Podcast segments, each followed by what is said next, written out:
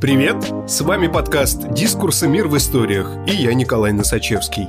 Сегодня в подкасте история Виктории Левшенковой. Рейтинги MPAA. А вы знаете, какое кино показывать вашим детям?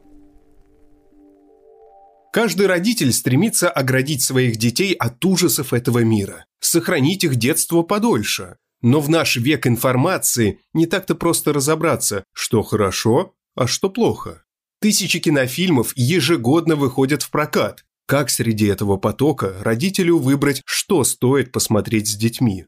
Для того, чтобы помочь мамочкам и папочкам, разработана не одна система возрастных рейтингов. Экскурс в историю – в далеком 1930-м Американской ассоциации кинематографистов Motion Picture Association of America, MPAA, а это объединение шести крупнейших киностудий, производящих до 90% всей кинопродукции, был принят кинематографический кодекс Хейса, который загонял авторов в довольно жесткие рамки. Фильмы не должны были подрывать нравственные устои общества, более того, было довольно подробно прописано, что, по мнению авторов кодекса, нельзя показывать на экране. А жизнь, как вы понимаете, такая штука, что показать ее реалистично, не подрывая нравственных устоев, иногда бывает несколько проблематично. По сути, кодекс Хейса был своеобразной нравственной самоцензурой среди киношников. Формально кодекс был не обязателен для исполнения, но фильмы, снятые не по его канонам, были обречены на провал. Все изменилось в 60-х, когда на американский рынок хлынул поток итальянских и французских фильмов, которые были куда более раскрепощены, чем дети американской киноиндустрии, затянутые в цензурный корсет. Так или иначе, кодекс пришлось отменить. На смену полному запрету пришли ограничения. Так, в ноябре 1968 года была принята первая версия системы рейтингов MPAA. С тех пор прошло почти 50 лет, и эта система до сих пор работает. Но несмотря на ее долгожительство, идеальной ее назвать нельзя. Очень много недовольных тем, как работает комиссия по оценке. В 2006-м Кирби Дик выпустил документальный фильм «This film is not yet rated» в русской локализации «Рейтинг ассоциации MPAA», в котором анализируется деятельность оценочной комиссии. Во многом моя позиция сформировалась после просмотра этого фильма, поэтому заинтересовавшимся данной темой рекомендую к ознакомлению. G, R и другие буквы латинского алфавита. Итак, представим, вы голливудский режиссер, и вы сняли свой фильм, безусловно, шедевр. И что же вам делать с этим фильмом? Прежде чем выпускать на большой экран свою нетленку, вам необходимо отправить ее в Кара, Classification and Rating Administration. Это подразделение MPAA, которое принимает решение о присвоении одного из следующих возрастных рейтингов. G. Основная аудитория. General Audiences. Этот буквенный код означает, что в фильме нет ничего, что родители могли бы счесть неприемлемым для детей. В них может допускаться мультяшное насилие, выражение за пределами вежливой беседы, но часто встречающиеся в повседневной жизни. Отсутствуют сцены обнажения, секса, приема наркотиков. PG. Рекомендуется присутствие родителей. Parental Guidance Suggested. В фильме могут быть использованы легкие ругательства, легкая обнаженка, сцены насилия могут присутствовать, но в небольшом количестве. PG-13. Серьезное предупреждение для родителей. Parents strongly cautioned. На фильмы с таким рейтингом дети до 13 лет допускаются только с родителями. Допустимы грубые ругательства, но только один раз. В таких фильмах может присутствовать насилие, сцены с наготой, ситуации с сексуальным подтекстом. R. Ограничения. Restricted. Дети до 17 лет допускаются на фильм только с родителями. При этом предполагается, что перед просмотром родители должны ознакомиться с фильмом могут присутствовать сцены с употреблением наркотиков, грубые ругательства, жесткое насилие, сцены с сексом. NC-17. Никаких детей до 17. No children under 17. NC-17 присваивают тем фильмам, которые комиссия посчитала непристойными, с большим количеством и или продолжительностью сексуальных сцен, сцен чрезмерного насилия. При этом Кирби Дик в своем фильме приводит забавную статистику. Рейтинг NC-17 присваивают фильмам в 4 раза чаще за сексуальные сцены, чем за сцены насилия. Видимо, члены Кара считают, что секс – грех в четыре раза страшнее, чем многочисленные убийства. А судьи кто? Но кто же эти люди, вершащие судьбы фильмов и режиссеров? Неизвестно. По секретности Скара может соперничать разве что ФСБ.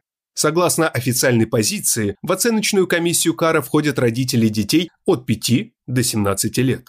Их личности тщательно скрываются от общественности с целью ограждения их от давления. Джек Валенти, первый руководитель Кара, особо подчеркивал, что в комиссии нет ни медиков, ни психологов. Лично мне кажется весьма сомнительное преимущество.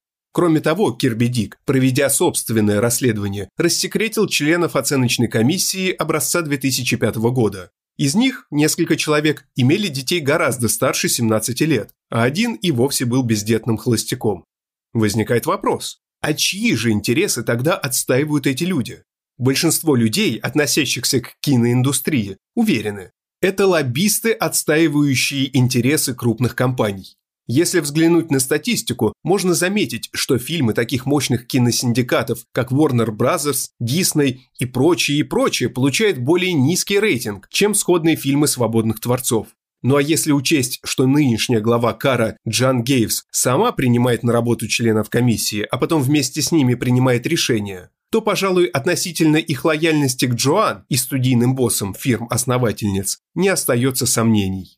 В частности, например, недоумение общественности вызвало присвоение очень страшному кино рейтинга R, хотя из-за обилия обнаженки, пошлости и ругательств он явно попадал под вердикт NC-17. Стоит ли напоминать, что компания Miramax, под началом которой был произведен этот фильм, находится в собственности вселенной Микки Мауса? При этом стоит отметить, что на самом деле никаких четких критериев, по которым можно было бы разграничивать, скажем, R от NC-17, нет. Помните, о чем говорили выше? Забудьте, это все не более чем условность. На самом деле, единственным критерием является внутреннее убеждение членов комиссии. Каждый из них ставит перед собой вопрос «Хотел бы я, чтобы это увидел мой ребенок?» Такой подход, конечно, открывает огромные возможности для разного рода злоупотреблений.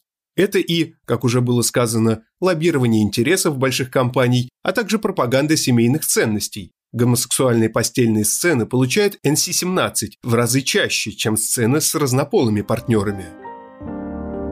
Кто виноват и что делать? Если вдруг ваш фильм заклеймили NC-17, готовьтесь много работать ножницами.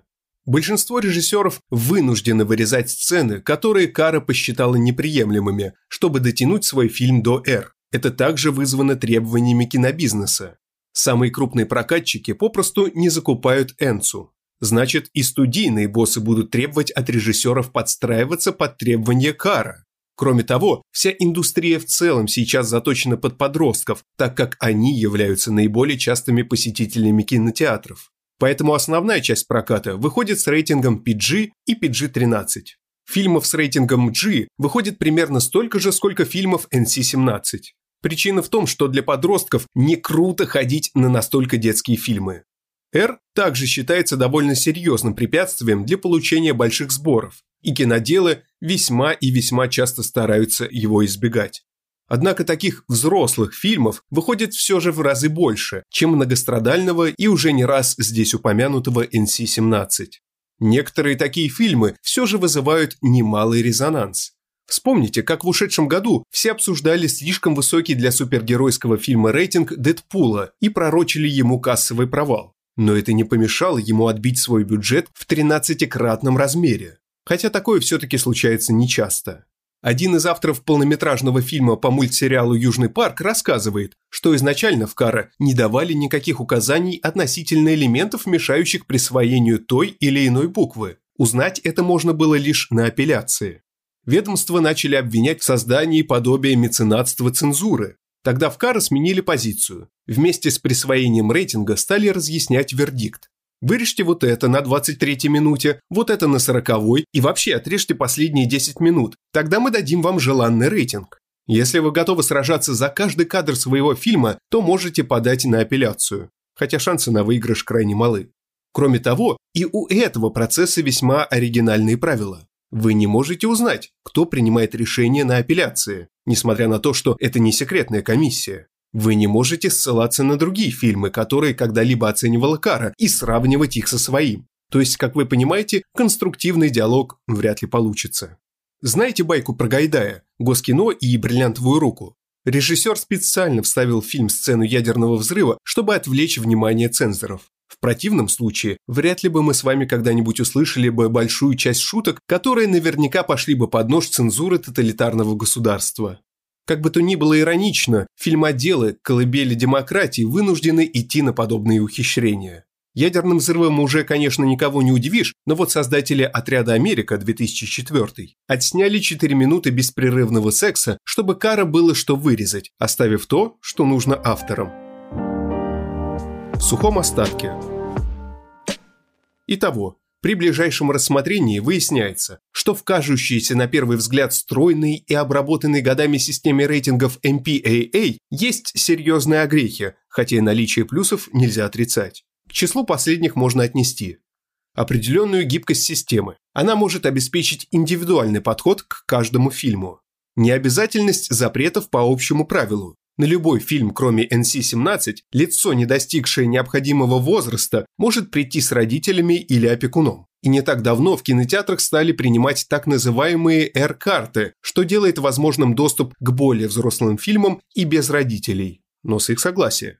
Отделение от государства. Будь Кара государственным агентом США, это был бы большой удар по свободе слова. Сейчас же это орган саморегулирования киноиндустрии. Что касается минусов, то их немало. Отсутствие четких критериев оценки. Далеко не всегда понятно, почему комиссия приняла то или иное решение. Отсутствие среди членов комиссии профессионалов в области исследований детской психики, что ставит под сомнение компетентность Кара в принятии решений засекречивание личности членов КАРа, которое, может быть, и спасает их от давления общественности, но не от давления MPAA как работодателя. Консерватизм членов комиссии, нарушение КАРа правил игры, которые она сама же и установила. Расследование Кирби Дика – ярчайшая тому иллюстрация. Невозможность оспорить решение комиссии даже в тех случаях, когда оно явно несправедливо. В апелляции вас, скорее всего, не будут слушать, а обратиться в суд нельзя, так как это решение лишь органа саморегулирования. В совокупности с формальной свободой в подаче заявки на получение рейтинга, но при этом фактической ее обязательности, это создает серьезный рычаг давления и превращает кара в карательный орган цензуры. Таким образом, мы с вами видим, что система рейтингов MPAA хороша только на бумаге, а в реальной жизни далеко не идеальна. В ней есть место массе условностей, консерватизму и даже коррупции. А ведь на первый взгляд казалось, что все так хорошо. Спасибо, что слушаете нас. Если вам нравится, что мы делаем, подписывайтесь на «Мир в историях». Нас можно найти на всех подкаст-площадках. Там же можно и оценить наш подкаст. И, конечно, присылайте свои истории нам на почту. Дискурс – некоммерческий журнал. Поддержать подкаст можно на нашем сайте – с вами был Николай Носачевский. До встречи через неделю.